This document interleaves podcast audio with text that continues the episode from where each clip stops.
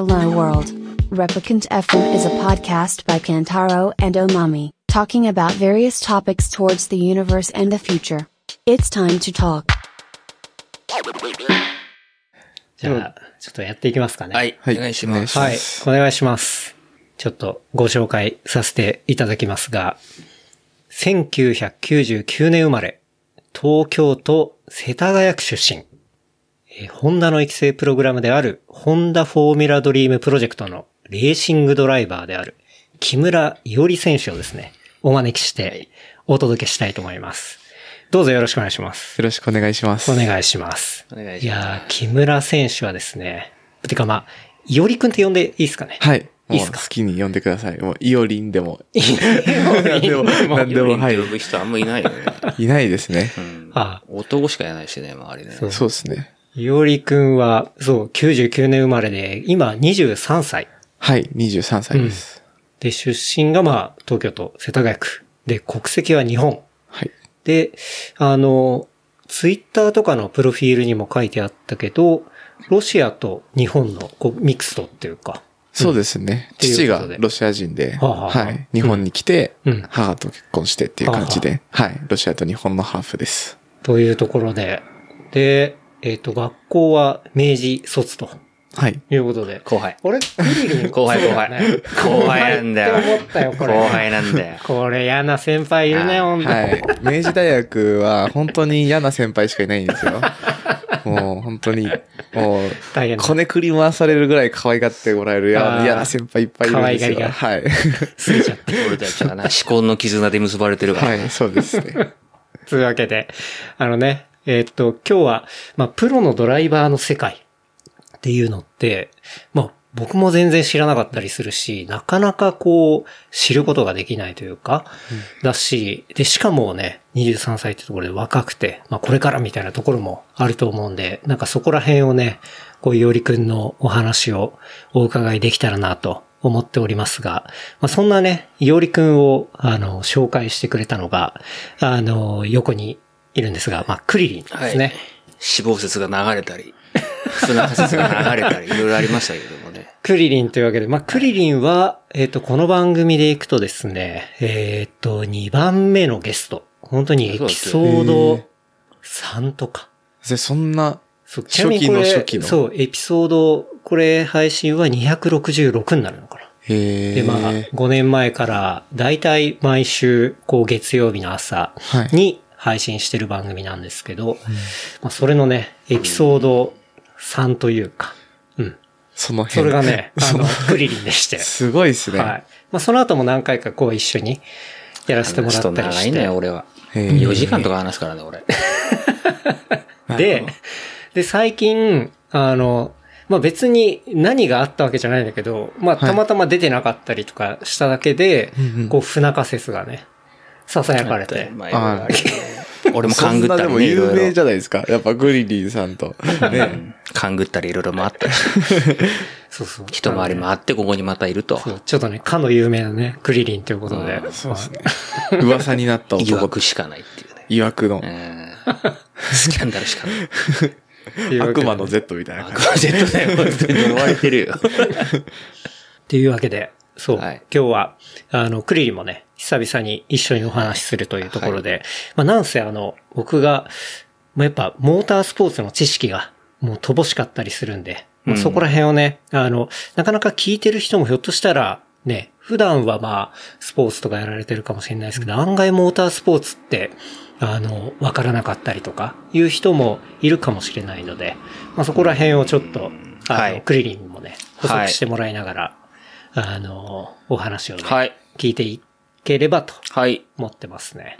よろしくよお願いします。ろしくお願いしますよろしくお願いします。クリリンとはい。いおりくんの関係っていうのはどんな感じ？えー、まあそれ俺が喋った方がいいね。そうですね。えーお願いします。じゃあ。となれそめ？なれそ め？は、今、えーっと、俺が、社外アドバイザーみたいな感じで入ってる、その全開レーシングという会社がまずありますと。でその会社が何やってるかっていうと、レーシングシミュレーターの、えー開発であったり、えーいろんな販売であったりっていう、機材の販売であるものをやってますと。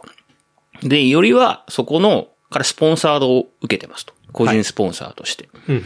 で、そこが去年、鈴鹿市と一緒に、鈴鹿 e スポーツチャレンジレースっていうシリーズ戦をやりました。うん鈴鹿市公式で鈴鹿サーキットを公式で使っていいよっていうもの。バーチャルレースねバーチャルレーはいス。はいはい。で、よりはそれにドライバーとして出てましたと。うん。で、俺はまた全然違う人からそこにちょっと来てくれませんかって言って、まあ最初遊びに行ってて。うん。でそこで出会ったのが最初。うんその時は、まあ一応知ってて、あ、これ木村よりいるわと思って。おう去年には知ってた知ってた、知ってねた。ちょうど、去年よりは、そのスーパー G、行ったね、うん。スーパー GT に出てて、言ったね。あの、サッシャさんがこの番組、あの、サプライズ出演というか、まあ、サッシャ出てむしろ、あの、お願いしたっていうか、クリリンが繋げてくれて、そうそう、出ていただいたんだよね。へえ。それがその、2019年だったんだけど、ちょうどだからよりが F4 出てる時なんだよ、それが。うんうんうん富士で。俺ちょっと見返してきたんだけどさ、それを。そうね。懐かしい。そうそうそう。で、ちょうどそのドライバーとして出てて、まあ、他にも何人かそのリアルで出てるドライバーたちがその隅田って、まあ、ファクトリーがあって、そこから出ててみたいな。それが、えーっと、最初だね、多分。1年ぐらい前だよね。そうですね。うん。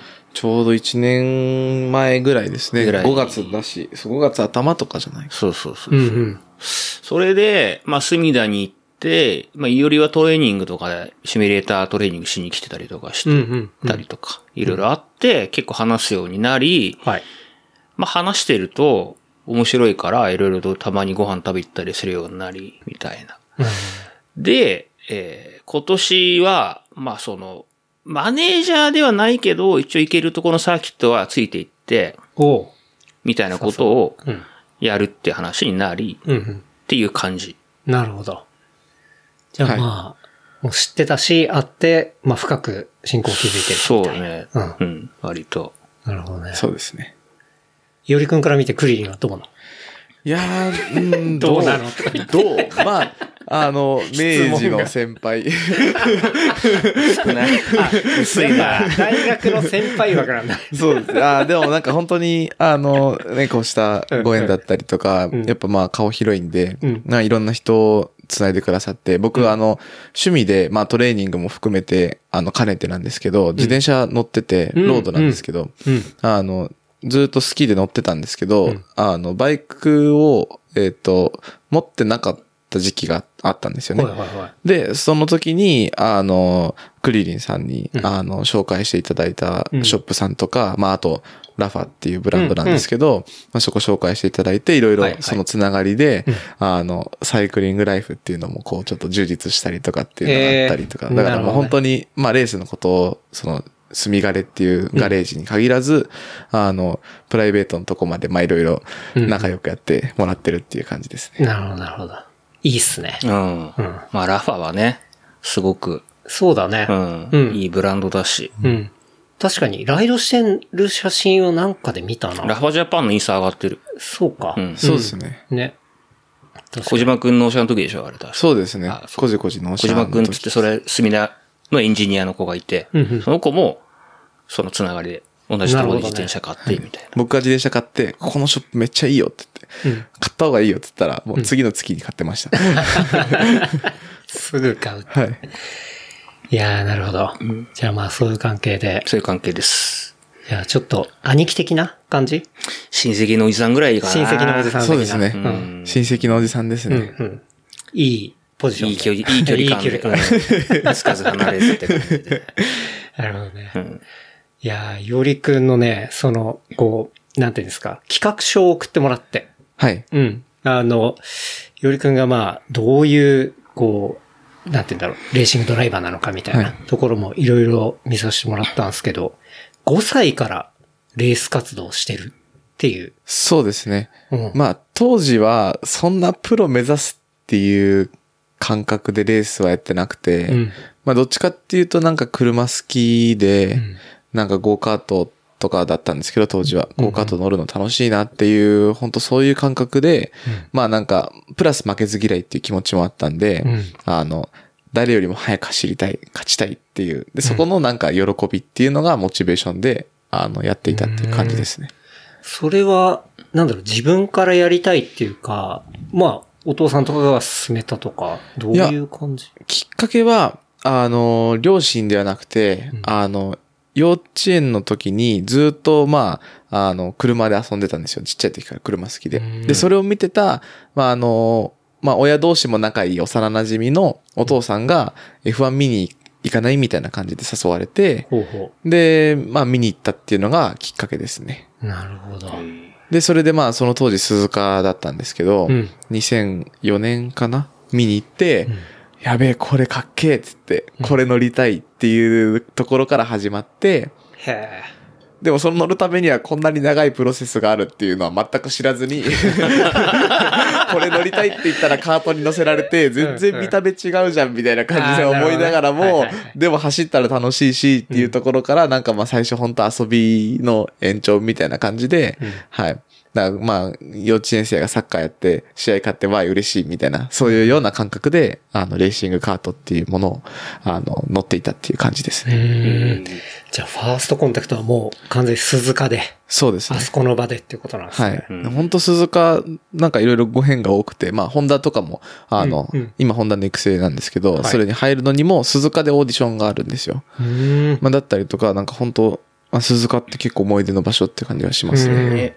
ね。SECR も鈴鹿だしね、そうですね。はい。うん鈴鹿といえばね。のああ、そうね。まあ、僕、モータースポーツって、あの、最初見た時までは全然見たことなくて、たまたまクリリンが誘ってくれて、見たのが鈴鹿だったよね。うん2011年のうん。F1。ああ、アロンソと肩組んで写真撮ってたやつ？あ、そうそうそうそうそうそう。それ翌年だけどね。翌年か。そう。で、しかもあれが、なんかね、あの、ちょっと、なんて言うんだろう。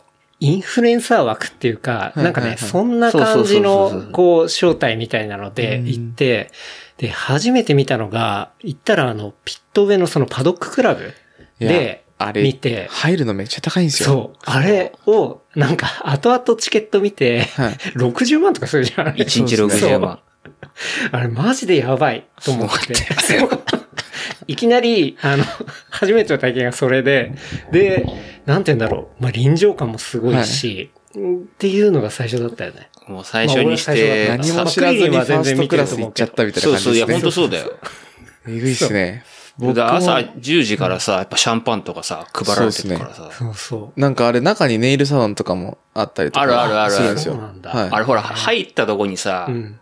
でっかく鈴鹿のね、上のとこの入り口のとこ広広場みたいになってるの。応接場みたいなうんうん。そこネイルサロンになってるよ。あ、確かそうなんそうだんだ。僕は富士のパドッククラブに行ったことがあって、ほう。あの、その時は、あの、父がずっと長く BM 乗ってて、うんうん。で、あの、あ、なるほどね。それで BM から招待をもらって、うん。で、あとプラス両親の、えっと、なんか、10周年、結婚10周年か、まあ、うんうん10なん20周年かちょっと忘れちゃったんですけど、うん。あの、それで、あの、お祝いとして行くっていうことになって、はい、うん僕も行ったんですけど、あの空間すごいよね。すごい。え、2007に行った、8に行った。富士でしょ？初年度でしたね。超雨の日だ。超雨の日。でもあれはパドッククラブでよかったなってそうだよ。だって訴訟が起きたからね、あれね。うん、そう。でも、もうちょっと物心ついてから行きたかった。確かにね。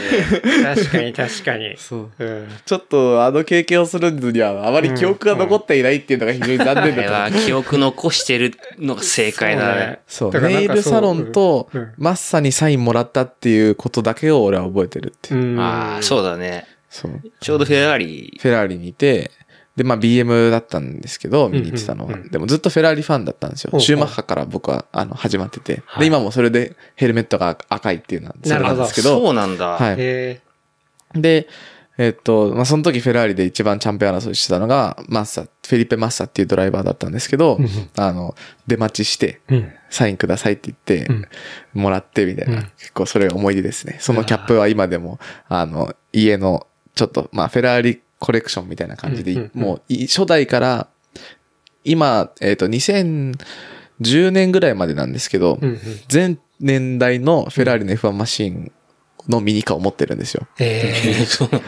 はい。そのコレクションの中にうん一個置いてます。ええめちゃめちゃいい話じゃん。そう。はい。もう、俺もこのいおりくんと話す前に、そういえば俺のファースト、こう、モータースポーツ接触を、まあその2011年のうんパドッククラブのやつで写真見返してたら、なんかさ、すごい、こう、な、なんていうの？あれは、ミスなんて言うんだろう。ミスユニバース的な人いたよね。いたし、そうそう。うん。なんかね、女性がこはいはい。ういっぱいいて、なんかミスユニバースの誰みたいな感じでいて、で、まあ、俺もう、今はな、今はなきっていうかもあるんだけど、フリッカーに写真を、フリッカーってまあ写真共有のサービスがあって、で、あれに上げてた、で、今でもアルバムが残ってるから、まあそれを見返してんだけど、まあ大体ね、その、あの、女子の写真とかで、あの、一緒に行ったメンバーがみんなあの鼻の下伸ばしてるみたいな。あのね、いや いおりに分かりやすく言うと、まああれ 後かられ分かったんだけど、500のレースクイーンが多かったね。ああ、そうなんだ。ART もいたし、うんうんゼントもいたしみたいな。でウェッツもいたしみたな。ないるほどね。スーパー GT の500のレースクイーンってトップ一番トップレベルだから、うんうんそのトップレベル中のトップがいたって感じだった。うん、なるほどね。それはね、鼻の下伸びるね。うんもうね、あの、これはまあ、カメラ持ってて、で、クリーンとか、まあ他の仲間の写真も撮ってたんだけど、みんなテンションが爆上がりだよね。上がりだったね。まあしょうがない。綺麗な人がいたらもう男はもうテンション上がっちゃうもんねだ。し、しかも、そこ DJ ブーストがあって、なんだろう、ケン石井とかがさ、あの、全然みんな聞いてなかったりするのね。うんうんうんあの、まあ DJ より当然ね、レまあーサーとかさ。そうですけど、結構えぐい人来てますよねそうそう。。全然そういう人がもう普通うに、ん。誰も聞いてないところで DJ やってる。そうそう。でも、パドッククラブって本当に、やっぱすごいなって思いますよね。うんもう特に本当に今日本に限らず、やっぱ世界中のほサーキットを転々として、まあそこにゲストが来てっていうところで、やっぱりそこに来る人たちはもう、やっぱえげえげつない人たち。うん まあビップ中のビップしか来ないからね。そうですね。ピットウォークもしたしね。ピットウォークもした。いいですね。俺はずっと関係者を見てずっと興奮したっていう。なるほど。そうそう。なんかね、あの、まあ、当然メインの選手も、あの、当然それはもうあれなんだけど、そのなんていうの、関係のマニアックなところと、すごいね、気づいて写真撮ってた。うんエディ・ジョーダンとかと写真撮ったもんだ、俺。そっちね。うん 俺結構ね、あの、パドッククラブ、あ、もう一個覚えてるのあったわ。昔は、あの、ロリーポップマンうんいたじゃん。うんあの、ゴーってあげる人がいるんですけど、うん。ピット出るときに、あの、はい長い棒を車の前に出してで、行っていいよって時にその棒を上げるみたいな、料金所のゲートみたいなうん、やる人がいるんですよう。んそのロリーポップマンの、ロリーポップっていうその棒をうん持ったのは結構思い出ですね。あれカーボンなんですよ、あの棒が。あれまでカーボンなんだ。そうなんですよ。なるほど。めっちゃ軽かったですね。うん。確かに。あの、モータースポーツオタクはそういうね、うん。細かいところあに。細かいアイテムに確かにこうなんか興奮しがち映像ですね。だけじゃ伝わらない、そうじゃ、そういうバーが、うんロリポップバーが軽いとか、あとは、本当にね、あの、控えてるタイヤがあったかいとか、あの、カバーがあってさ、うんうん実際触るとあったかかったりみたいな。そうそうそうですねと。ころが分かったりっていうのは、まあ、映像だとなかなかね、分からない部分っていうのが、すごい身近に体験できて、その素人ながらテンション上がったね。あと、あの時、ピットもい中も入れたからね。あの、うんあの、今やね、国会議員の山本左近先生が、バージンのリザーブドライバーだったからさ。うんうんそうね。そうそう、それで入れてくれてさ、後ろに、確かに確かに。とかあったりとかしたね。ね。うん。なかなか、まあそんなところがあったりはしたんですけど、じゃあまあそうやって原体験があり、もうそこの世界にがっつり入っていくわけですね。そうですね。うん。そっからもうどっぷりハマって、うん。まあ本当最初だ、さっき言った通り遊び感覚でやってたところが、まあやっぱ結果出ると、次はどんどん速い車がこう渡されるというか、はいあの、ステップアップするんですよね。うん結果が残すと。うんで、まあどんどんどんどん速いカット乗っていくうちに、やっぱ周りの雰囲気というか、うんやっぱこうどんどん、やっぱプロドライバーになっていくっていう雰囲気になってきて、それはもう中学生ぐらいとか、もういやもう小高校生ぐらいか学生ぐらいでなんかその意識っていうのは芽生えてきましたね。マジか。はい。そんな早かったの？小学校高学年、うん中学入る前ぐらいには、うん。まあ、なんていうんですかね、遊びっていう感覚は、だいぶ薄れてきたっていう感じがしますね。えええー早っ。ハモっちゃった。いや、だって、でまあ特にいやいや、マジで、小学構高学年とかでさ、全然遊びたい盛りだからね。遊びたいっつうか、もうね、なんならポケモンやってるしぐらいの。いや、ポケモンはやっどてなかったっすけど、レース終わってからみんなでグランツーリズモはやってましたね。あああとかマリカーとか、ねうんレース終わってからまたレースやってるんですよ。あ。うーん。かんまあそこはちょっと遊び感覚って感じですけど、うんでもやっぱり特になんかその、意識変わったなってきっかけはやっぱ両親とサーキットに行かなくなった時っていう感じですね。ほうほうほうやっぱりあの、まあ、なんていうんですかね。まあ親も仕事してて、まあ忙しいとかっていうのもあって、あの、サーキットにはいチームの人とだけで行ってくれみたいな感じになったんですよ。うんうんうん。で、あの、まあ当然親もそこにはいないですし、周りには大人しかいないんで、うん。まあそういうところからまあやっぱりちょっと雰囲気っていうか、感覚が変わってきたかなっていう、はいはいはいうんそういうようななんか意識ですね。うん。もう一人で行くっていうのは、じゃあ、その小学校の高学年とかからも結構一人でそう行ですね。ったりとか？はい。ええじゃあそれでもいいし。変わって、もう完全に、レイさんになるぞと。そうですね。うんもうレーサーにな、なるというか、うんなるぞって言いながらも、うんまあ、親は、あの、まあ、全員がプロになれるわけじゃないから、うん勉強はしっかりやっとけってことで、まあ、勉強も文武両道でやりなさいっていう条件のもと、うん。やらさせてもらっていたっていう感じですね。なるほど、なるほど。じゃあまあ、それで、そういう小学生、まあかなり志は高いけど、まあでも、そっか、親御さんは、まあしっかりもう勉強はいいからみたいな話がなくて、はないですね。ある程度成績悪いと、もう載せないよみたいな感じだったんで。メインスポンサーからね、確かに、そうねなんで。すよ。ちっちゃい時のメインスポンサーはね、はい親だから、親でしょ。そうでした。んうんうんなるほど。はい。スポンサーの意向には逆らえなかったですね。で、まあそっから、まあ小学校を卒業して、中学になっていって、中学生は、なんか小学校からしたら環境変わったとかではなく、もうそのまんま行った感じ？そうですね。まあ特に小から中ってこう変わるっていうよりかは、こう、どんどんステップアップしていく一環だったんで、うん。まあやっぱりそのためにやっぱ勝ちたいとか、勝つため何に必要なのかっていうのを、はい。まあ考えて、うん。で、まああとはその、日本、全日本カート選手権っていう、まあ全日本のカートで出てたんですけど、それの一番トップのクラスが KF っていう名前だったんですけど、当時。KF。はい。はい。それに出たくて、あの、それを出るために、ワークスチームっていう、まあ、いわゆるはい普通のチームではない、そのメーカーからの支援、うんカートのフレームメーカーだったり、エンジンメーカーだったりからの支援をもらって走るチーム、ワークスチームっていうんですけど、そこに入るためにやっぱ結果出すっていうのがモチベーションになっていて。で、それで中3のレースで結果出して、うん。高1だったかな？高1だったかな？中3か高1かどっちか忘れちゃったんですけど、の時に、トヨタヤマハワークスっていうチーム、うん。カート界で言うとすごく名門なチームに。入ることができて。で、まあ、でもそのチームもやっぱりなんか結局物の差とかはあって、うんその当時使ってたマテリアルがあんまりまあ、恵まれてなかったというか、うんあの、当たり外れがあるんで、年によって。うん。まあちょっと外れだったんで、結果は出なかったんですけど、うんまあやっぱそこまでやっぱこう、そこのチームに入るんだっていうのを目標でうん、中学生はずっと突っ走ってたって感じですねなるほ。どうんはい。え、でも中学生って、まあ普通に学校行って、そういう同じ境遇の子とかっていなくない？いないっす。ね。いないよね。いないですね。だからまあ結どう構考え、てもいないと思う。なんか、ううんん、なんか大変なこととかを共感できる友達とかっていうのが、いないですね。うん。むしろなんか将来決まってていいな、お前ぐらいな感じで言われてたんで、あ まあなかなか、まあ理解されない世界かなとは思ってたんで、うんうんうんまあ割と浮いてましたね。あ。今は浮いてるかもしれないですけど。なるほどね。はい。でもまあ、レースサーキットに行けば、まあね、当然同じぐらいの、そうですねまあ年齢のこう、はいライバルがいて、みたいな。そうですねだ。からそこで友達になったりとか、横のつながりみたいのはあったりするもんそうですね。やっぱドライバー同士、あの、本当にまあ僕ぐらいの年から、5歳から始めてるドライバーもたくさんいるんで、うんでその時からもうずっとこう、一緒にステップアップしてってるんで、うん。うん。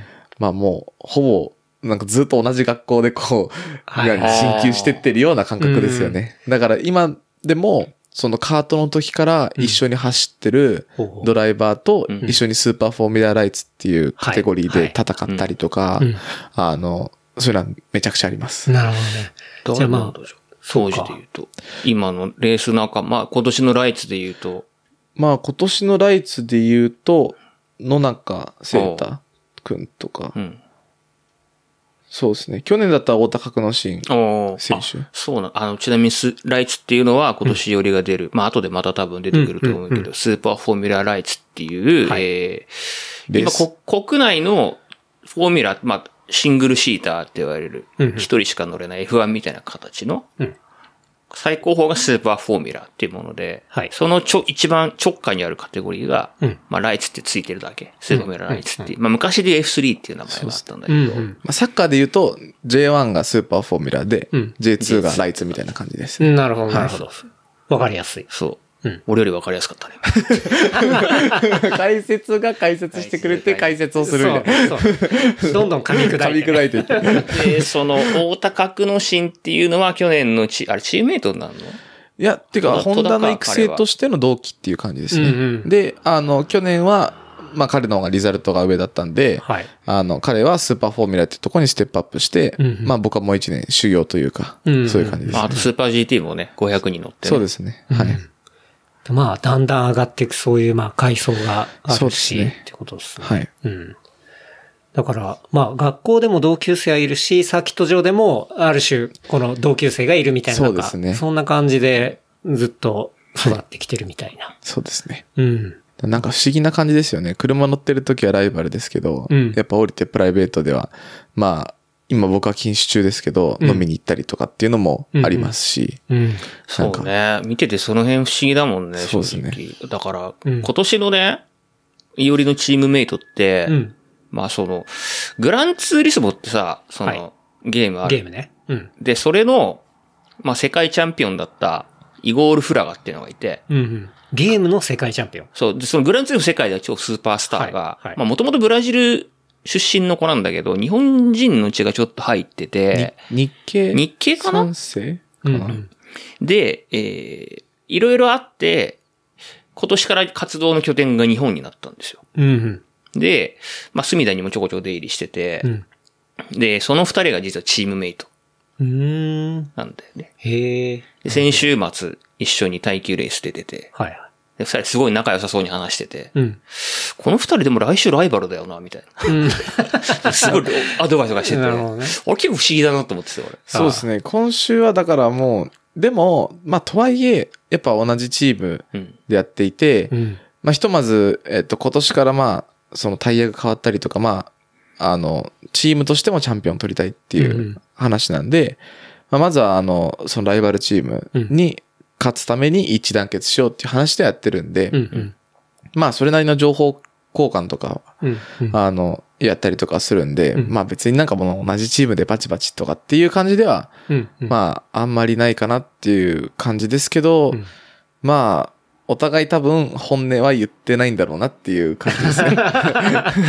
なるほどね。ある程度ちょっと牽制し合いながら、でまあも、まあ、仲良かったりはするし、そうですねみたいな。必要な情報をあげるけど、うん。それ以上のことは別にうん言う必要がないかなって聞かれたら言うけど、うん。うん。別に、まあ隠す必要はないけど、うん隠しはしないけど、自分から見せはしないっていう、うん。まあそういう感じなんでしょうね、きっとみんなって思ってます。なるほどこら辺なんか、ちょっと真摯な感じというか、うんまあね、バチバチになるときは、当然ねね、そこではなると思うし、みたいな。レースってなんか本当すごい不思議なスポーツって、まあすごい真摯なスポーツって言われてる、まあゆえんというか、うんうん。あの、本当にちょっとでも、あの、危険なことをしちゃうとうんうん、相手の命を奪ってしまう可能性があるんですよね。確かに。で、やっぱそれをふとにかくずっとリスペクトして、うんその中でバトルだったり駆け引きをするっていうところなので、うんうん。まあなんかそういうところがやっぱり、こうコース外でも仲がいいとか、まあ、うん他のなんかこう、か格闘技とかはなんかこうずっとバチバチしてるようなイメージが僕はあるんですけど、はいはい。そうまあ実際わかんないですよ。あの、いやでももしかしたらファンの前。俺もそう思う。そうですね。なんかファンの前であの、記者会見とかもなんかこう、そ 重量測定終わってからなんだよてめえみたいな感じのイメージじゃないですか。確かに。そういう感じではあんまりないですね。うん。まあどっちかっていうとやっぱりレースっていう競技を楽しむ、まあ仲間ではないですけど、まあその中で勝ち負けはあるんで、もちろん絶対負けないっていう気持ちでやってますけど、やっぱお互いをリスペクトして、うん。あの、やってるスポーツだなっていう感じではありますね。なるほど、なるほど。信頼関係ないと、ね、あの速度域で、まあ200キロぐらいは出るから、うんライツでも、うんで、百何十キロとかで、コーナー一緒に回って、サイドバイサイドで回って、はい。で、お互いの間が10センチないぐらいとかでうん、回っていくとかっていうことを、はい。まあ、フォーミュラの場合なんかぶつかったらそ即リタイアというか、飛んでっちゃうからさう、ん、そうね。車がよ、脆いからね。うん。そういう中でやっていく時に、やっぱりお互い知ってる信頼関係とか性格をどれぐらい知ってるかみたいなのは、うんやっぱすごい出るなとは思う。確かに見ててうん。そうね。全然知らない人とそんな近づけないじゃん。普通の生活とかしてて。確かにね。そうね。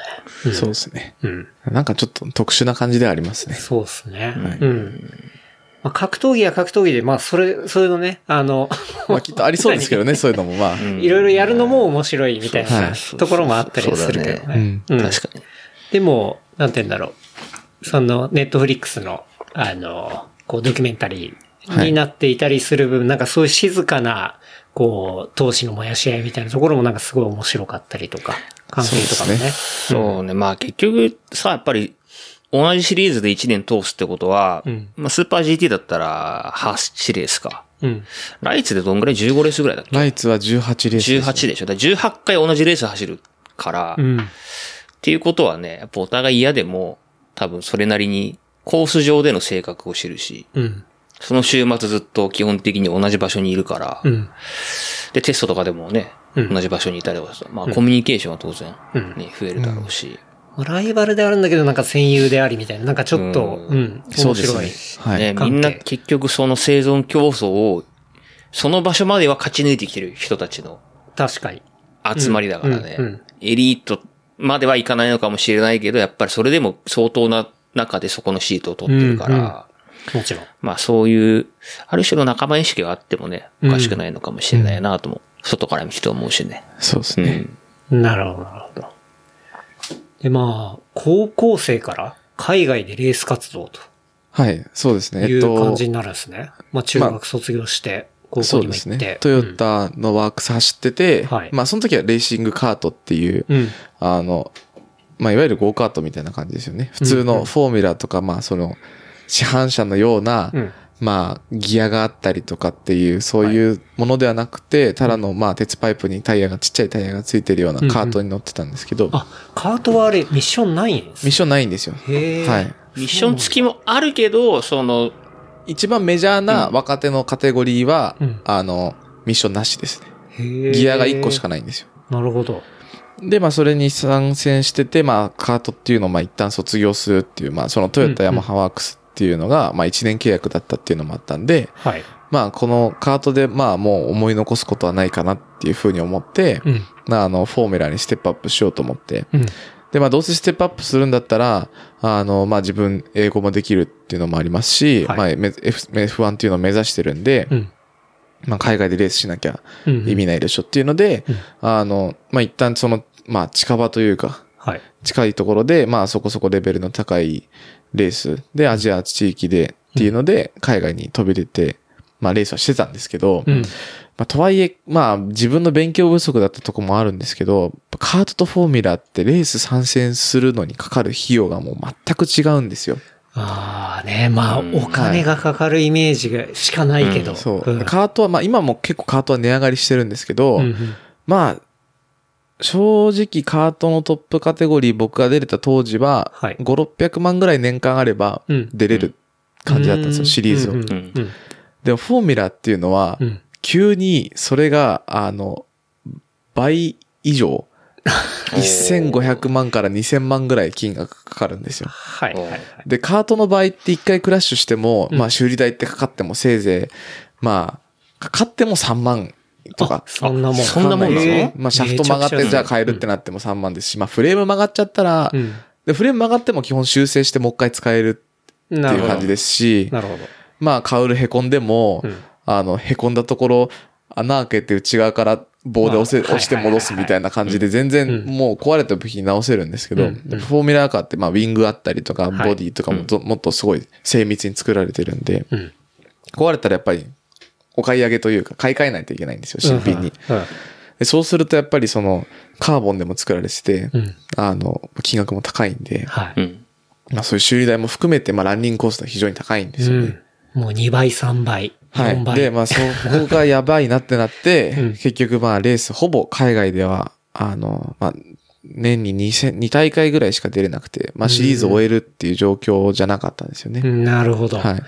主に出てたのはアジア。そうですね。うんアジアルマンっていうレースとうん、のスプリントカップっていう、あの、短い大会なんあっですけど。たね、アジアルマはいうん。アジアルマンと、あと、アジアフォーミュラールノーっていう、あの、選手権にうん出てました。それ、まあ中国とマレーシアほうほうほとかがメインで出てたっていう感じですね。はい。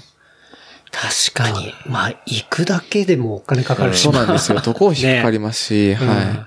で、装備品とかもヘルメットとか、あの、レーシングスーツとかも四輪用、そのカートじゃないやつ、四輪用って言うんですけど、四輪用はすごく高くて、カートのスーツはまあ、オーダーメイドでも、まあ、10万かかんないと思うんですよね。うんうん。でも、四輪ってフルオーダーメイドで作るとうん、50万とかかかるんですよ。レーシングスーツ。のはい。で、ヘルメットもカート寄って、まあ、5万ぐらい、高うんく高いやつでも5万円とかなんですよ。でも、あの、フォーミュラーの四輪用の高いヘルメットって本当100万超えたりするんで。へえ。もう全然桁違いに、もう装備品だけでもお金がかかるし、確かにっていう感じなんですよ。高っ。それはお金かかる。しかも、消耗品はい。だし。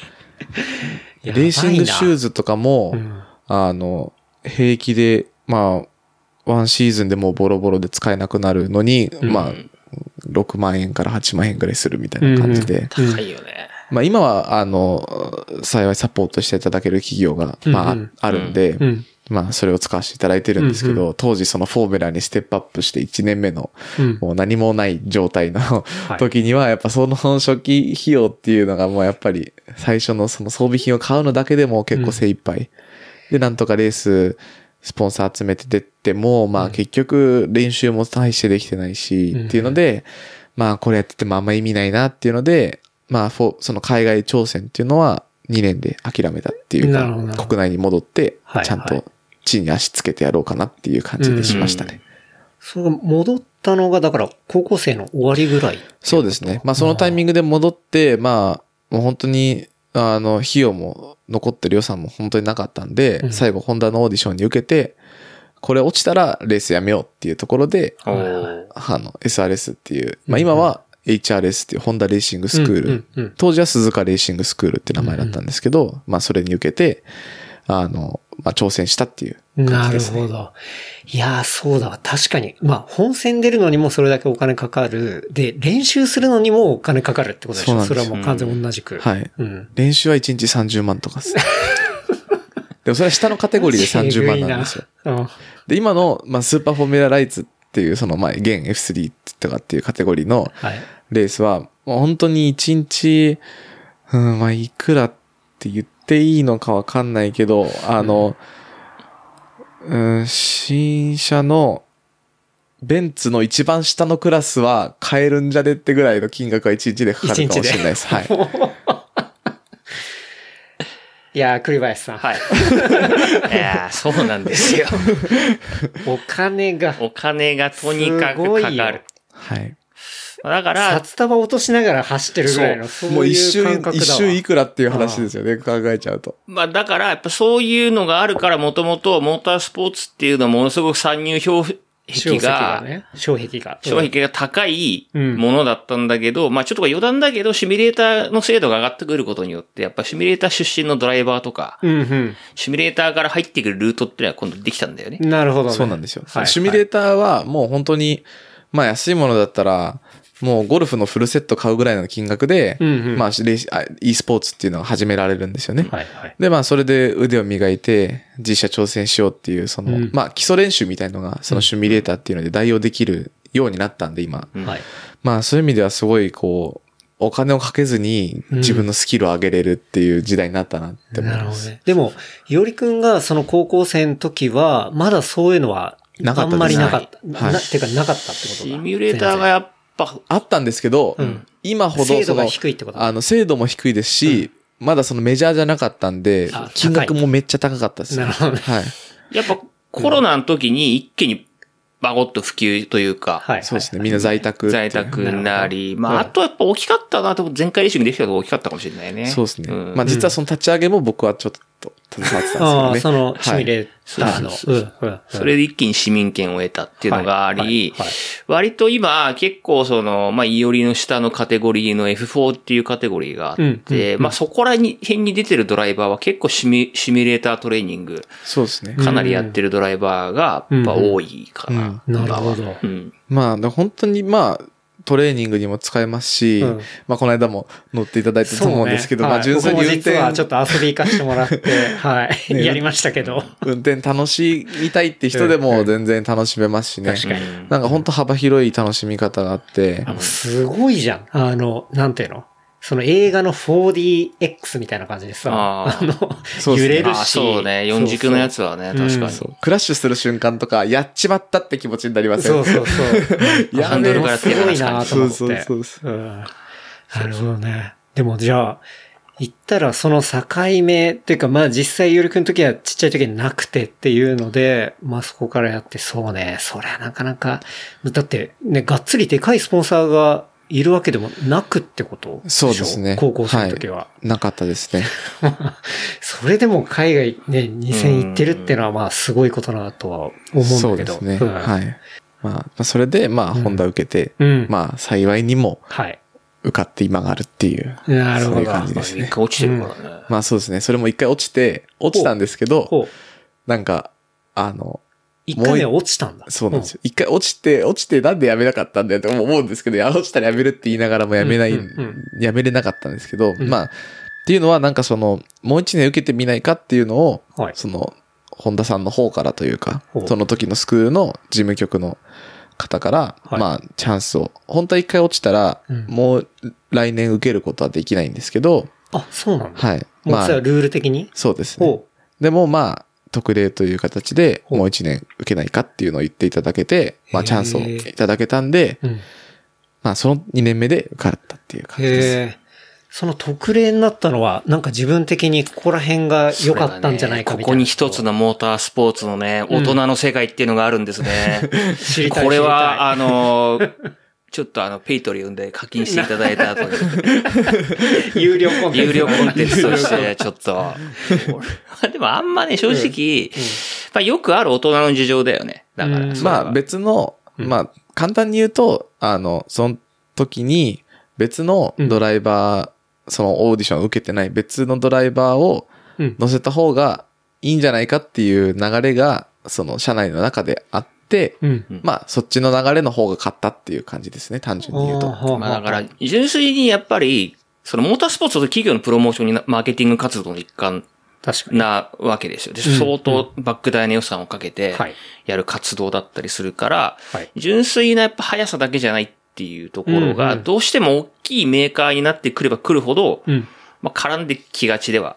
なるほどだ。からそれが別になんかじゃあ、ホンダがどうこうとかではなく、多分それどこの会社においてもおそらくあるだろうなっていうのはうんうん。うんあるし、やっぱそのスポンサー集めたりするっていうのも、なんかその、いわゆる格闘技でいうチケット何枚売るみたいな話と同じで、あったりはするので、そういう要素もいろいろ絡んで絡んで絡んでみたいな。ああ、それは確かにわかる気がする。あの、朝倉未来もね、うん。あの、強いやつが別に公園で戦っても何も意味ねえみたいな。そうそうそうやっぱり、ちゃんと知名度があって、うんああいう場でやるからこそ、そこに価値がつくみたいなね。そう。ことは、当然企業側も考えるし、みたいな私やっぱりとこ、ろってことですね。メーカーとしての、本当に一番プライドをかけて戦いに行く場所に、うん。お金をしかも相当な額を突っ込んで、うん。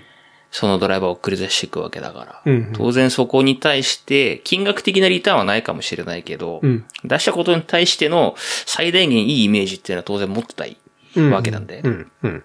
それがやっぱモータースポーツはやっぱりで出やすい。うん。いろんな意味で。確かに確かに。当然スター性も必要だしね。そうそうそうそう。んうんだからやっぱり、その、なんだろう。今、そう、それこそ前回レーシングのとこには、結構いろんなメーカーの育成ドライバーが来てたりしてて、まあ、いろんな、まあホンダが結構多いんだけど、話してて思うけど、やっぱみんなちゃんとしてるし、本当に。選ばれる理由は、なんか、人間性の面でもわかるなっていう。うん。でそれで人間性優れてるってことは、多分、スポンサー集めるスキルも多分高いんだよね。なるほど、ね。で気に入られなきゃいけないから。確かに確かに。うん。だからやっぱすごいちゃんとしてるなって人が多い気がする。うん。まあよく、その、本田さんに言われるのは、その、企業の顔になるはい、はい、はい。のを常に意識してっていうのはよく言われるんで、うんまあやっぱりそういうメーカー系のドライバーとうん、そうじゃないドライバーのうん、まあ違い、速さ、以外、速さはもう多分、もうトップのトップになると何乗っても多分そんなに大きくは変わらないと思うんですよね。はい。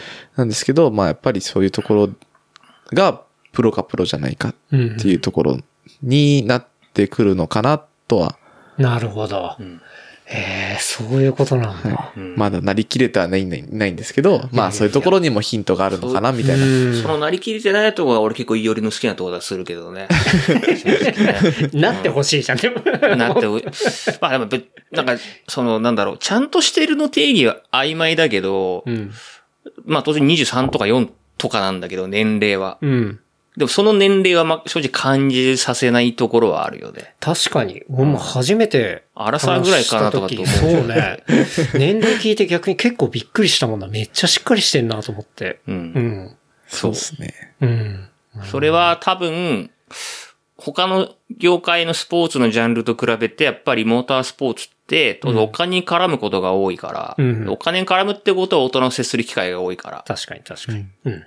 だからやっぱそういう、まあなんだ、いい言葉を言うと成熟してる。うん大人。うん悪く言うと老けてるうん。感じにはなるのかなと思うけど。そうですね。うん。スポンサー集めとかって、はいこう、どういう風にやっていくもの？なんかね。そこはもう栗林さんにいろいろアドバイスを。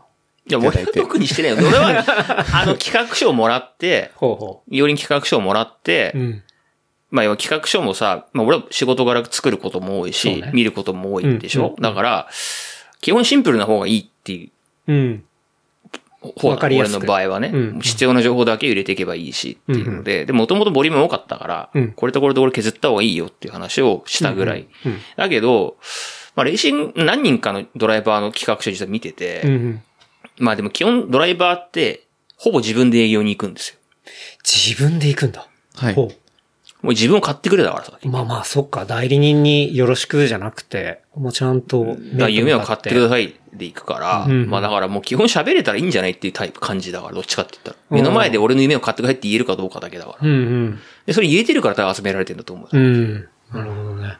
ちゃんとまあ伝えられて、っていう。で、まあそこに熱量があって、っていうところは大事だったりするのかな。だと思う。うんまああとやっぱり結構横のつながりとか、うん紹介とかは結構、うん。紹介がほぼメインって感じですね。やっぱ、なんか新規で、ポンって飛び込んでアポ取ってみたいな感じで、うん。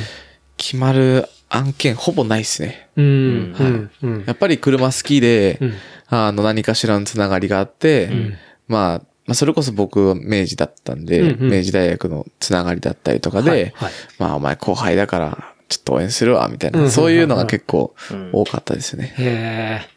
だから、そういうなんかお金が出てくる場所をちゃんと業界内でシェアし合ってる感じは受けたね。は、話を聞いてて。ほうほうほうほういや、この人のスポンサー外れたから、じゃあここ空いてるよ、みたいなこととか。ああ、そっかそっか、確かに。うんまあずっとなわけでもないってことですもんね。そうですねそこが。うんはい。まあ、うん、ずっと長くついてるスポンサーさんは本当に珍しいですね。まあ、だいたい3年ぐらいで離れちゃうところが多いというか、まあ、あの、そうですね、多いですね。うん。で、まあ、自分自身も、まあ、常に新しいところにアプローチし続けてるんで、うんまあ、もっといい契約だったりとか、うん。まあ、あったら、まあ、ごめんなさいというか、うん。まあ、多分、今年その予算に合うプロモーションというか、まあ、何かできることはないと思いますとか、うんまあ、出てくるカテゴリーが、それこそ F4 だったら、まあか、もちろんお客さんも少ないですし、うん。まあ、まだ若手の下のカテゴリーなんで、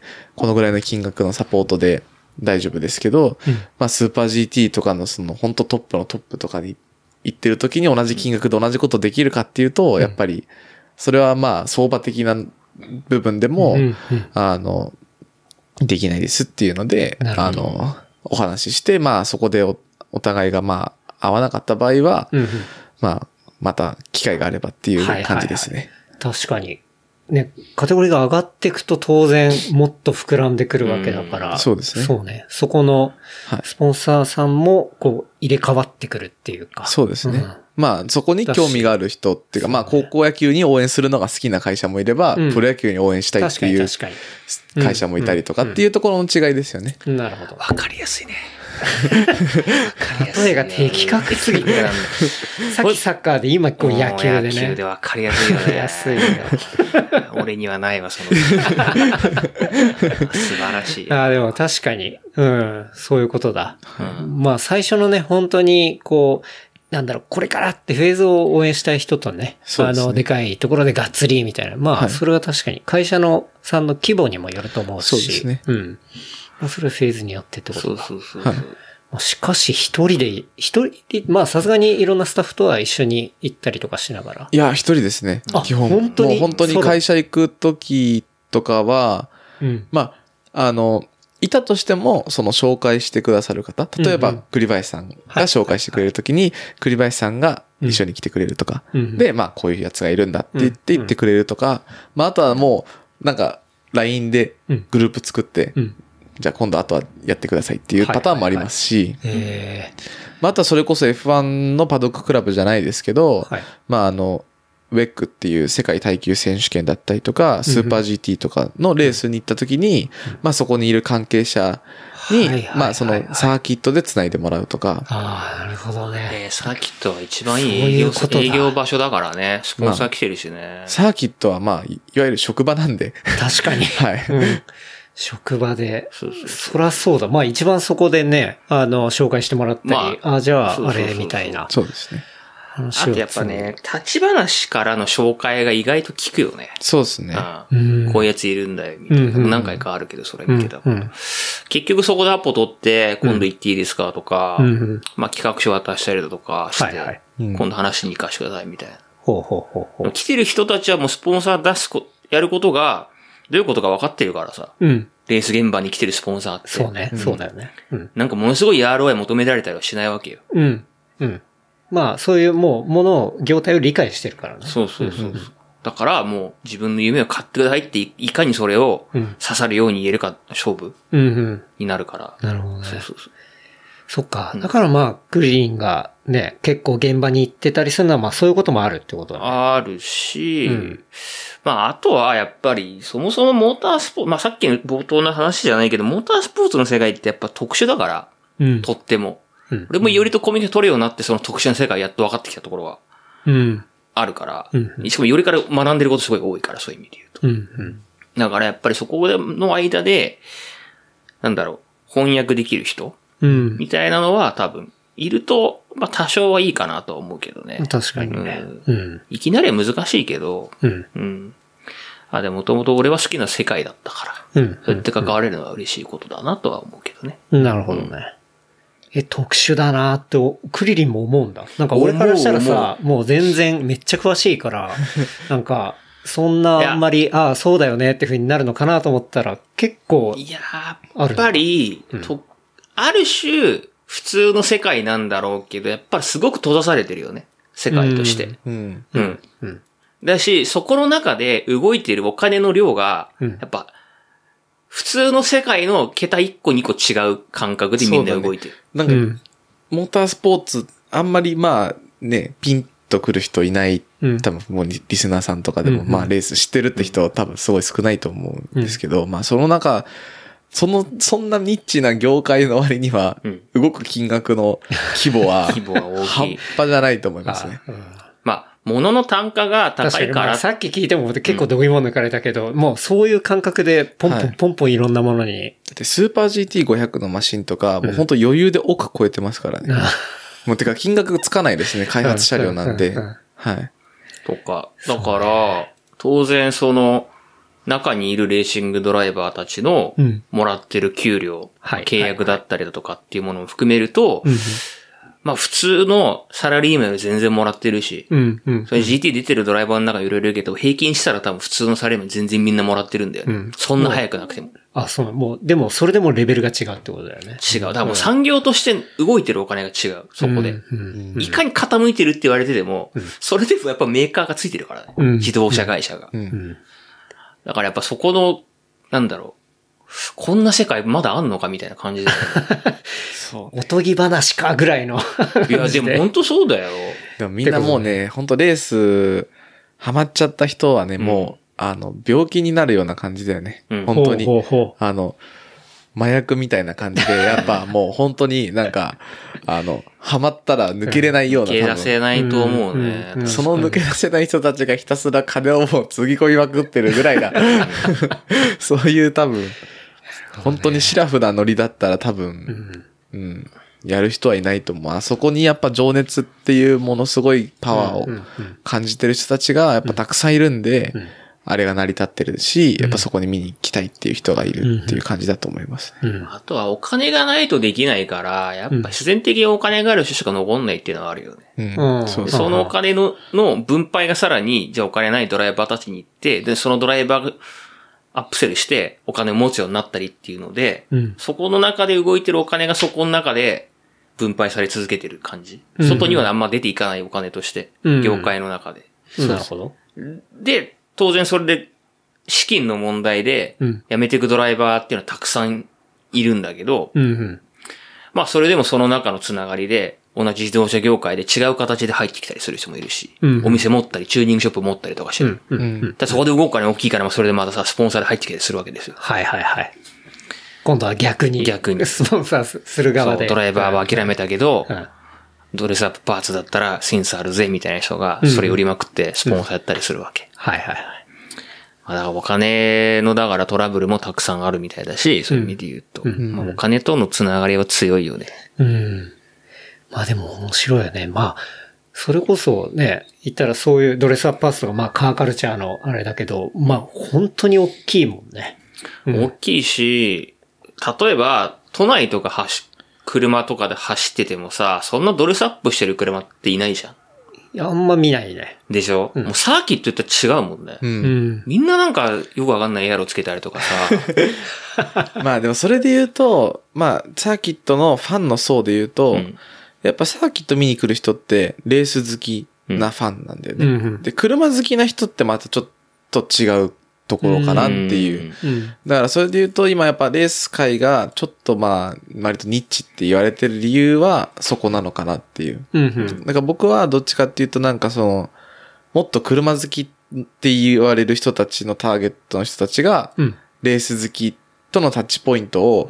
増やすことができれば、なんかもっとでサーキットに足運ぶ人が増えたり、レース見ようって思う人が増えたりとか、まあそれこそ車文化っていうもの全般がなんかもっと活性化してくれるんじゃないかなっていうのを、なるほど。まあプロになったらやりたいなっていう夢は持ってうん。ますね。うん。うん。うん。そうなんだよな。まだちょっとそこに溝がありそうみたいなことを感じるってことだ。すごい溝はあると思います。うん。しかもまだね、いよいよ契約上プロじゃないもんね。そうですねうん。育成契約なので、まあうんプロになってからそういうのやりたいなってなるほどね。思ったきっかけが、あの、フュールフェストっていう、うんうんあの、まあ、ワイルドスピードの映画が、まあ、もう、ベースっていうんですかね。まあ、そういうので改造車を富士スピードウェイに集めてやるイベントがあったんですけど、はい去年。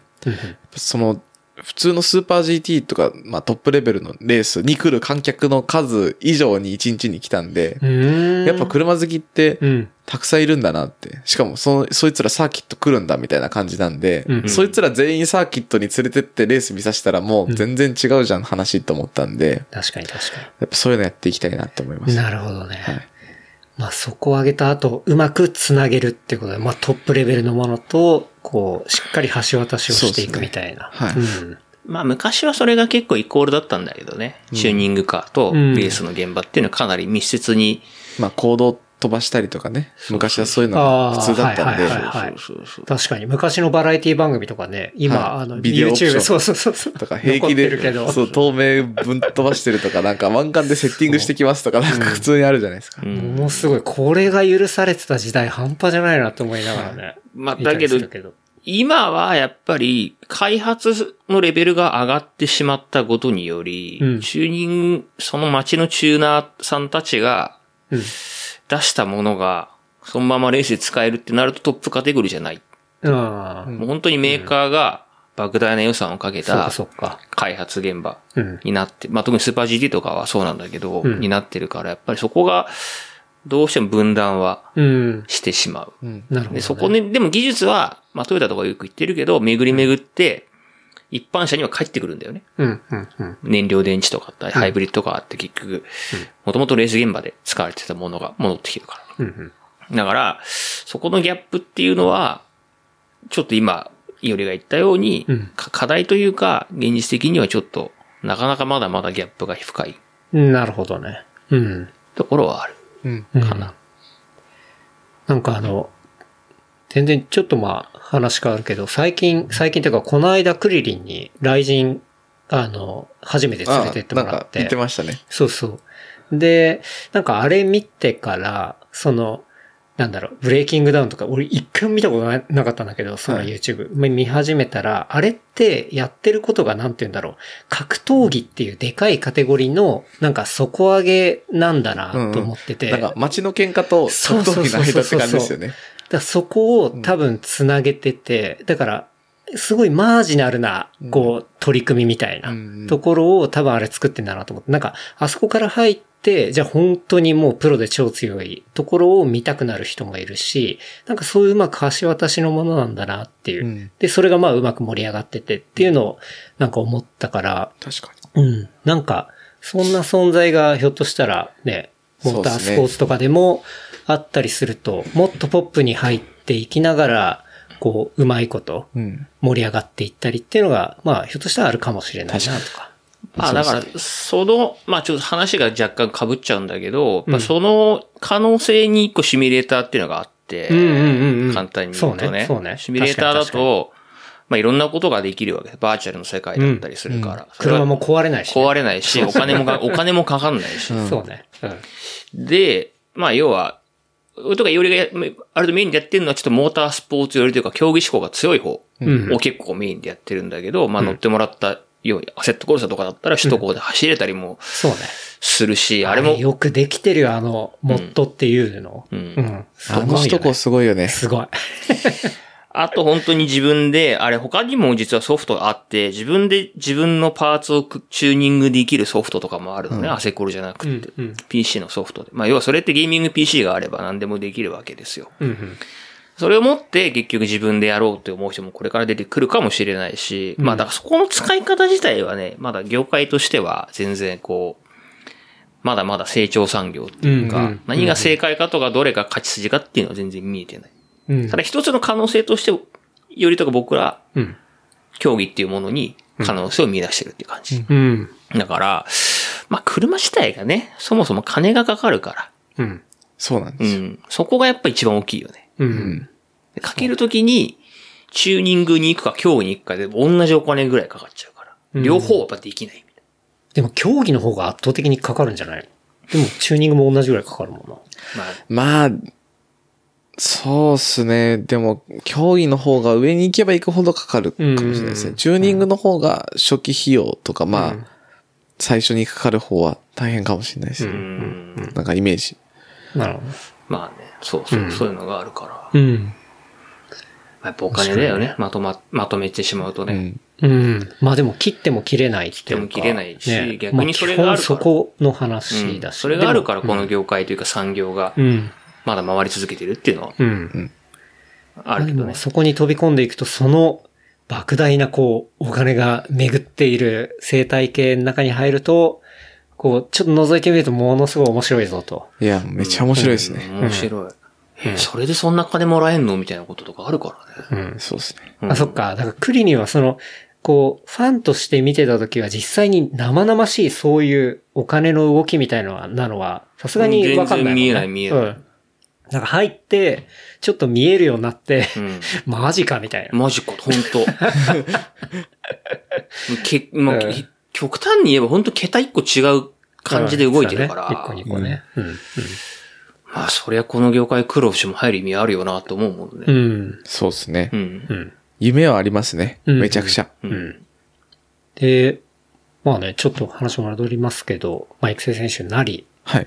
で、その、なったのが、だから、えっ、と、だ、高校から大学行くぐらいのタイミング？大学1年の時に受かっうん。て、あ、う2年の時に正式に一応入ったっていう形になるんですかね。うん。うん、で、大学3年の時、まあ2020年にホンダからその FIF4 っていうのに出ようっていうタイミングでコロナになってしまって、はい。で、チームがその1年参戦休止っっていう形になり、で、まあ1年遅れて22年から、ん ?21 年から F4 に参戦。うんうん。19年はだからあれは何でした？19年はプライベーターチームで、あの、当時その1年だけ応援してくれたスポンサーさんがいて、それはもう大学のつながりなんですけれども、あの、その時その人に F4 の年間参戦費用と、あと SRS のオーディション、実はオーディション受けるのにも500万ぐらいかかるんです、トータルえ、。そんなかかんの？はい。マジで？はい。さおまあかしいわ500万はいかないですけど、まあ、それ近い金額がかかるんですよ。プリウス1台分ぐらいかかるわけだ。そうなんですよ。いや、マジ大学の受験費用が高いとか言ってる場合じゃないよ、じゃないなマジで。そうなんですよ。それを、まあ、あの、出してくださったスポンサーがいて、まあ、その1年だけだったんですけれども、うん。まあ、それがあってすごく助かった1年だったんで、へオーディションってさ、な、何すんの？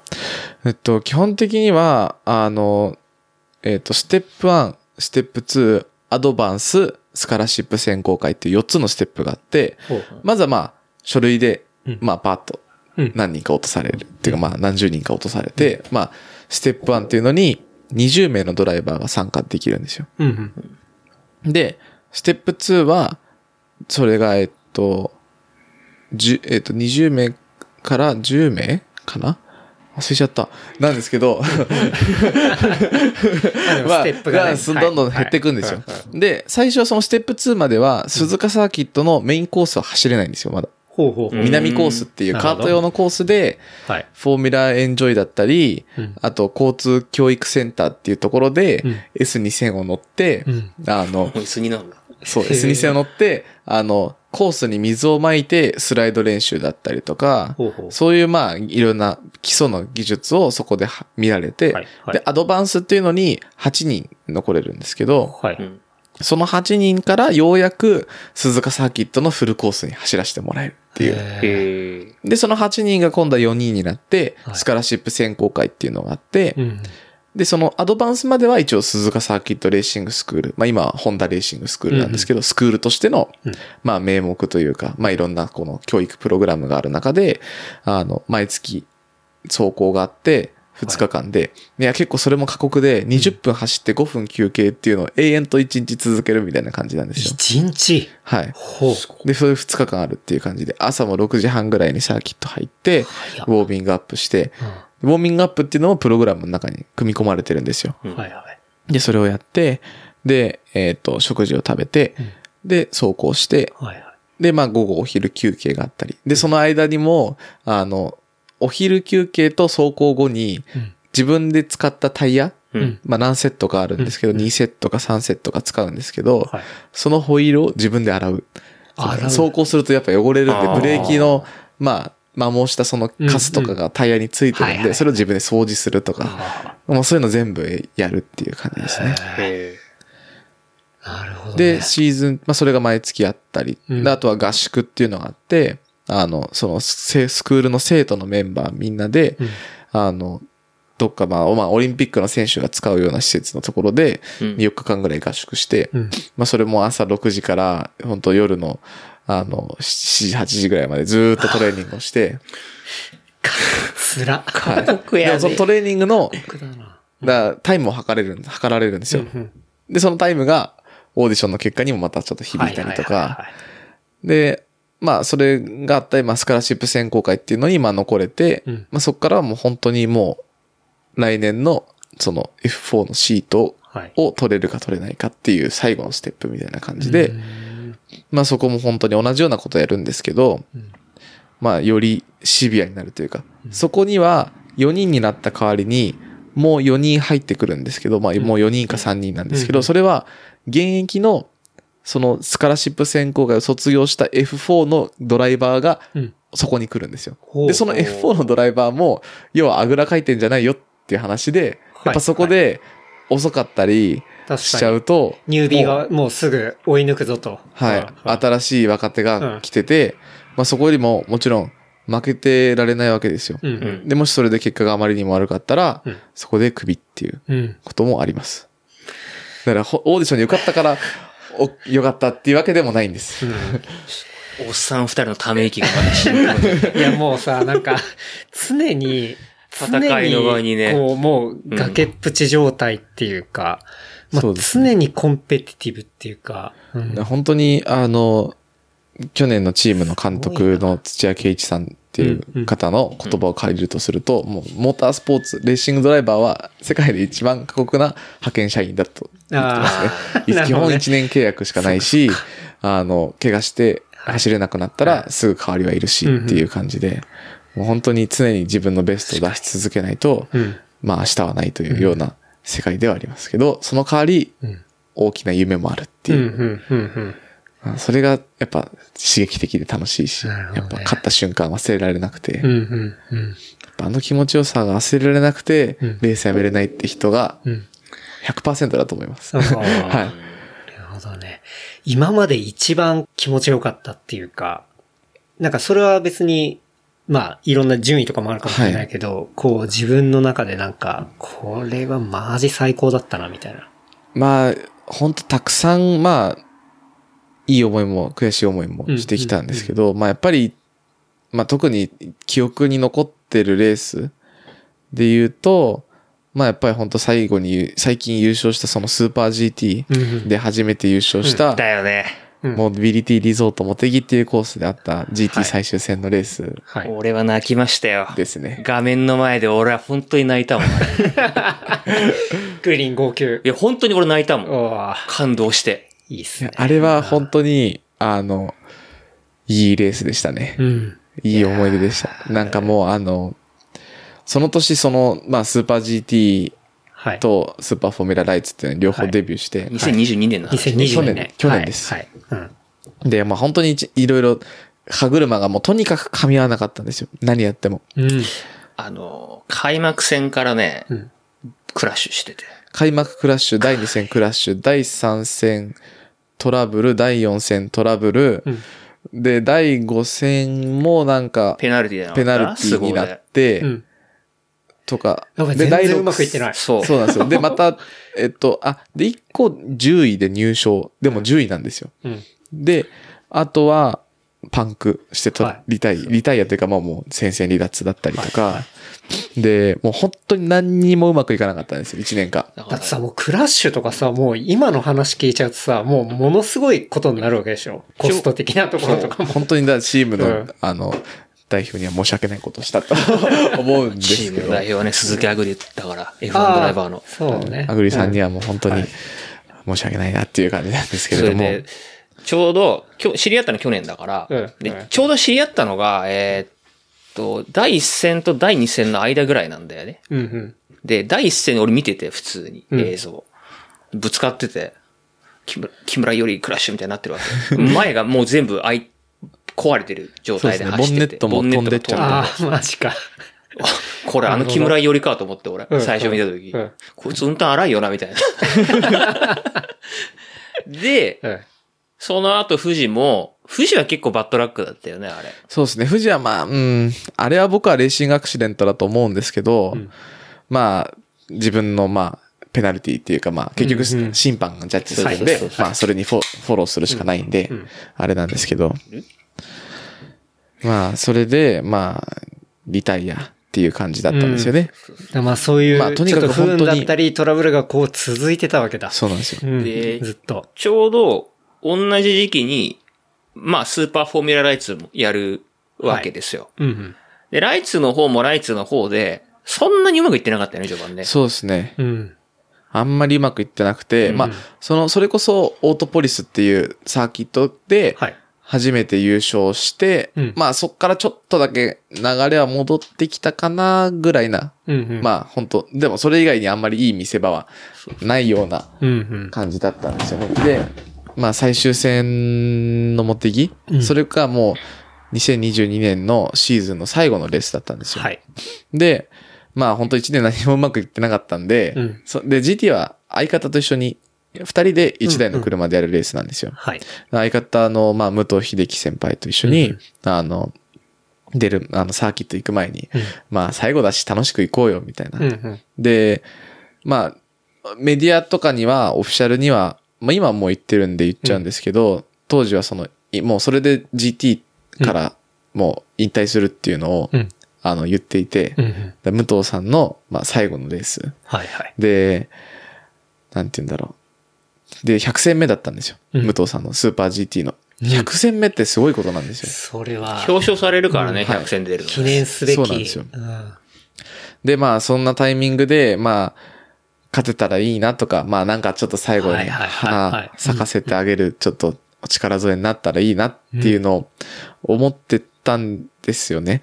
で、まあ、それでサーキット入って、まあ、練習走行走って、まあ、順位もいつも通り、まあ、5番手、6番手ぐらいで、まあ、うん今週もいつも通りだな、まあ、まあ楽しく行こうよぐらいな感じで、うん。喋ってて予選迎えたら、うん。あの、コースレコードを出してしまったんですよ、おー。ルポジションで。ほこれね、一個ね、だいぶ話はしょってるけど、結構いろいろこの話の前が、そう、面白くて、要はもうそう11月なのね、このレースあったのって。はいはいで、ちょうどその頃ってだいぶ、結構、週2、3で会ってたよな、あの頃ね。そうです9月ぐらいとか。うんで俺、隅で結構行くから、その時って。はいはいで、行くとトレーニングしたりするわけシミュレーターで。うんで、まあ結局その間も GT とか、ライツのレースがあって、まあ正直そんなにいい結果が出てなくて、う。うん。で、まあ来るとやっぱ同年代の仲間もいるから、まあ息抜きになったりするわけ。うん。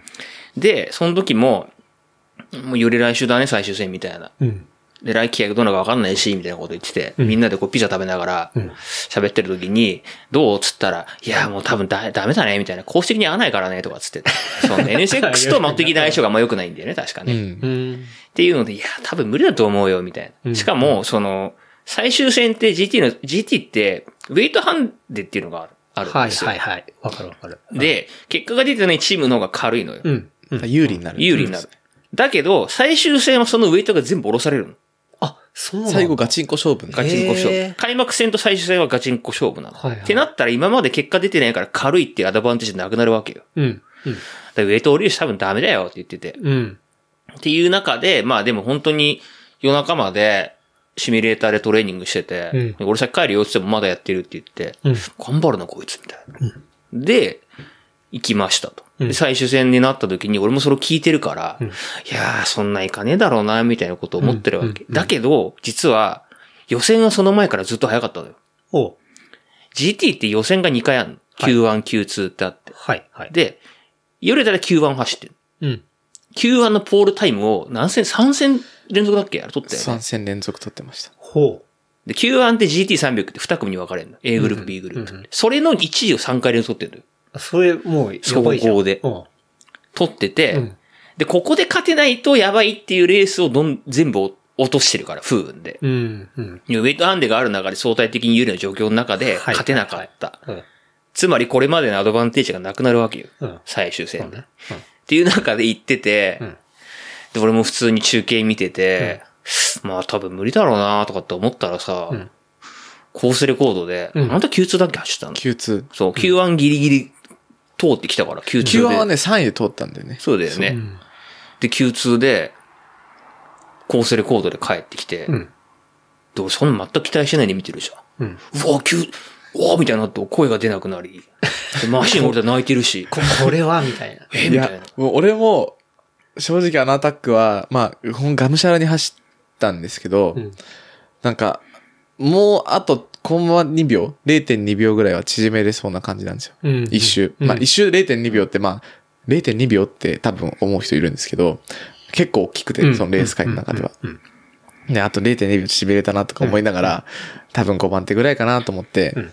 そしたら、ポールだよって、1位だよ、うん。しかもコースレコードだよみたいな感じですごいこう、無線言ってるんですよ。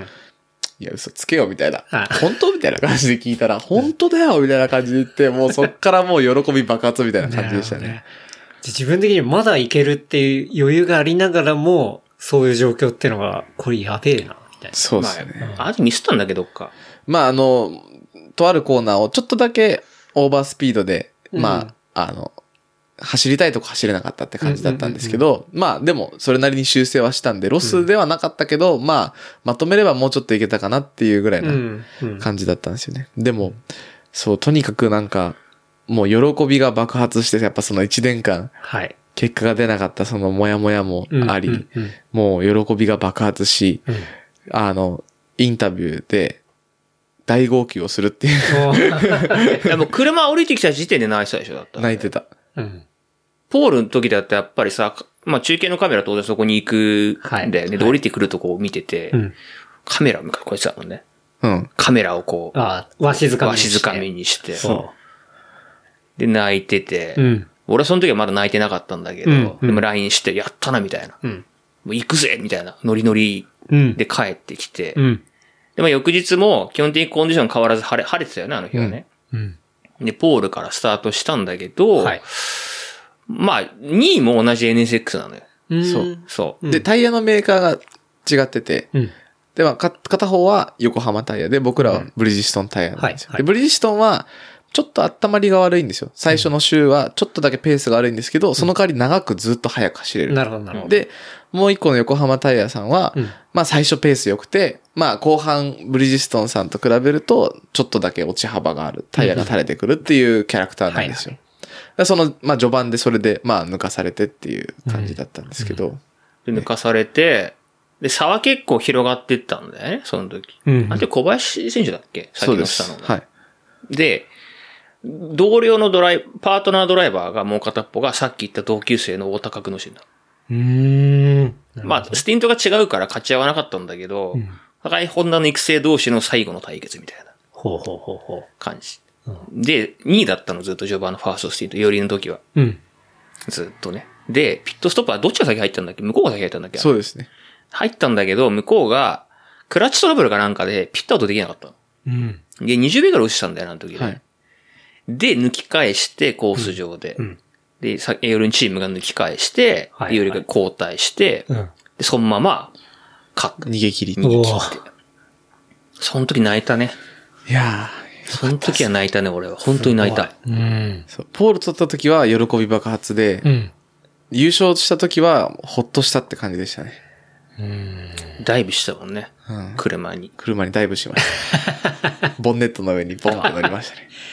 だし、ね、その、ね、一緒にの、まあ、その先輩というか。はい。だから本当に最後のねね、あの GT 最後のレースで、うんなおかつ100戦目っうん。ていうもう本当に記念すべきレースで、うん。まあ、しかもその時 ARTA っていうチームだったんですけど、は ARTA も25周年記念。うんで、HRC、ホンダレーシングコーポレーションのはい HRC さんも40周年記念っていう、うんもう、うん超節目尽くしのレースで、。しかも、もうホンダのホームコースもできだからね。うん。持ってるな マジで。いや、あれは本当に思い出でしたね。うん。はい。あれよかったよね。すごいすごい。なるほど。いや、すごい。それからだから多分いろいろあって LINE 書いて2日後だったからね。もう、はいもう縮小の嵐で多分もうそれは知らないと思そらそうだわ。2もう日後に帰ってきた。うんそうね。2日かっても帰ってくるだけ律儀だなと思ったけどね、俺。うん。いや、もうだって多分ありえないぐらいいっぱい連絡来いや、るとかね。もうえぐかったですね。もう DM も、うんあの、LINE も、うんうんメインメンションとかももうストーリーもおめでとうみたいな感じで、うんもう、す携帯が鳴りやまなかったですね。スーパースターや、スーパースター。いやー、それだ。本当に。大変でした。うん。だけどな、イオリはそれだけじゃ終わんないもんな。ほんと、そっからがまたいろいろあったもんね。はい。いろいろあるんですよね。おうそうなんですよ。そっから、そっから。さらにあるんだね。まあ。要はそれだけ結果を残せば、うん。当然来年だって、うん。そりゃやってくれってさ、なるかもしれないじゃないですか。そうだね。まあ、またね、スーパーえー、でもそこがやっぱ勝負のね、うん。厳しいところで、違うんはいだ。あの、レース終わって、うん。なあまあ大体1週間後、2週間後ぐらいなんだったんですよ。その最終戦が。はいはい。で、今でも覚えてるんですけど、うんあ、1週間後ですね。11月14日ですね。今でも覚えてますね。うんあの、本社に来てくれっていう電話があって、うん。あこれは来季の話だな、つって、うん。うよん。っしゃ。だってさ、もう、何そうやってね、すっごいいい、ね、はい締めくくりをして、うんもうこれはプロになれんのかな、ねうんよっしゃ。500だな、みたいな。もう髭も剃って、確かに。だからはい300の方で走ってたから。そうです500だなとかはいはい髭も剃って、はいスーツ着て、うん。髪整えて、うん。バチッと決めていうん。って、うん。もう胸張っていったんですよ。はい。それが首ですと。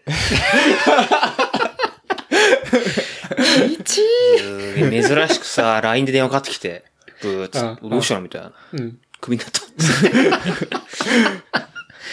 で、まあ秘密、まあ、うん。いろいろあって、うん。まあ、その2週間後には、また、あの、呼び戻されることにはなったんですけど、おうおうはい。そうそうそう。ほうそそれはまあ、いやでもうん。ちょっとここでは言えないいろんな裏のあれがあった。まあ僕も真相はわかんないんですけど、うん。ほう。まあ、ちょっともう一度戻ってきてくれっていう風に、うん。あの、言われて、まあ僕もまあ、またチャンスがあったらいつでも声かけてくださいっていう風には、まあずっと、本田さんには、あの、アプローチというか、うん。まあしながら他で営業、営業活動っていうのをやっていたんで、うん。常にその、いつか戻るぞっていうことは頭に入れてたんですけど、やっぱりホンダ好きで、ホンダのオーディションを受けてうん。入ったんで、うん。やっぱそこで走りたいっていう気持ちはあったんで、まあ、それが、まあ、叶って、うん。まあ、戻れたって、まあ、ある意味、運が良かったんですかね。うん。確かに、運はいいけど。強運なんだよね。その、這い上がってきて一回でも首ですって言われて、なんかそこの、こう、心情聞きたいわ。なんか、どういういや、なんか それがまた面白くて、だってその日、自分的にはそういうことを受ける感じでは言ってないわけじゃん。いや、なんかもう言葉出なかったですね。うん。なんか、あの、ね突然仲良かった彼女に、うんなんか、ごめん、今日で別れようみたいな、急に言われるみたいな、はいはいはいはいえ？みたいな感じじゃないですか。うんは？みたいな。確かに。なんか、まず、まず理由を聞き,、うん聞きましたね。うん なんか、うん分かったけどなんでみたいな感じで、まあ、いろいろ理由言われますけど、まあ、うん。うん、まあ、まあ言われたらそうだよなって思う節も、まあ去年成績がその、良くなかったっていうのもあったんで、まあ確かにトラブルが続いていたみたいな。だったりとか、まあクラッシュもあったりとか、うんうん。まあ、いろいろあったんで、うん。まあ、まあそういうふうに理由を挙げれたら、まあ、そうだなって言うしかないじゃないですか。うん。うん。うん。でもまあ、速さでは絶対負けてはいないと思ってたんで、うん。うんまあ納得は言ってませんでしたけど、まあ理由を言われたらまあ理由になるよなっていう理由だったんで、うん。まあ仕方なくじゃあ次行こっかっていう感じで、うん。でも その日の夜に、うんあの、縮小会があったんですよ、スポンサーさんと。その縮小会ではさすがに言えなかったっすね。あはい。でも、でも喜んでるふりをして、もう全開で酒を飲んで、もう、お前さすがやっぱ優勝したから今日は飲みっぷりがいいなとかって言いながら、これ焼け酒だよなとかって思いながら、やばいな、それ。はいそのコントラストすごいわ。周りからは、あの、喜んで飲んでるって思ってるけど、本人的にはもう焼け酒だ。焼け酒っすよ。クビになってるから。そうなんですよ。でも言えねえすごいし、なそんなもうおめでとうっていうおめでたい空気の中で、そんな重くできないじゃないですか。だそらそうだわ。そうだってそんなこと言ったらもうなんかね、お通夜みたいになっちゃうから。夜になっちゃうじゃないですか。だからもうそういうのも言えなくて、うんうん。本当にもう一部の関係者うん。と、まあ、栗林さんにだけ本当に連絡を入れて、うん。あの、まあ、っていうことになってしまったんで、うん。あの、まあ、乗れるシートあったら、ちょっと欲しい、教えてほしいですっていうのをもうひたすら、まあ、営業も、その日のミーティング終わった、うん。終わって本社出てから、もうすぐ営業活動しました。次の。だかいやらね、ーそうなるんだ。ちょうど、それをし、聞かされてたのは後から聞いたけど、うん。えーっと、その前回レーシングの代表の林さんっていう人が。楽しいお話は次週後編に続きます。お楽しみに。話したトピックスは、ショーノート、レプリカント .fm で見ることができます。番組の感想は、ハッシュタグ、レプリカント FM までお寄せください。See you next week. バイバイ。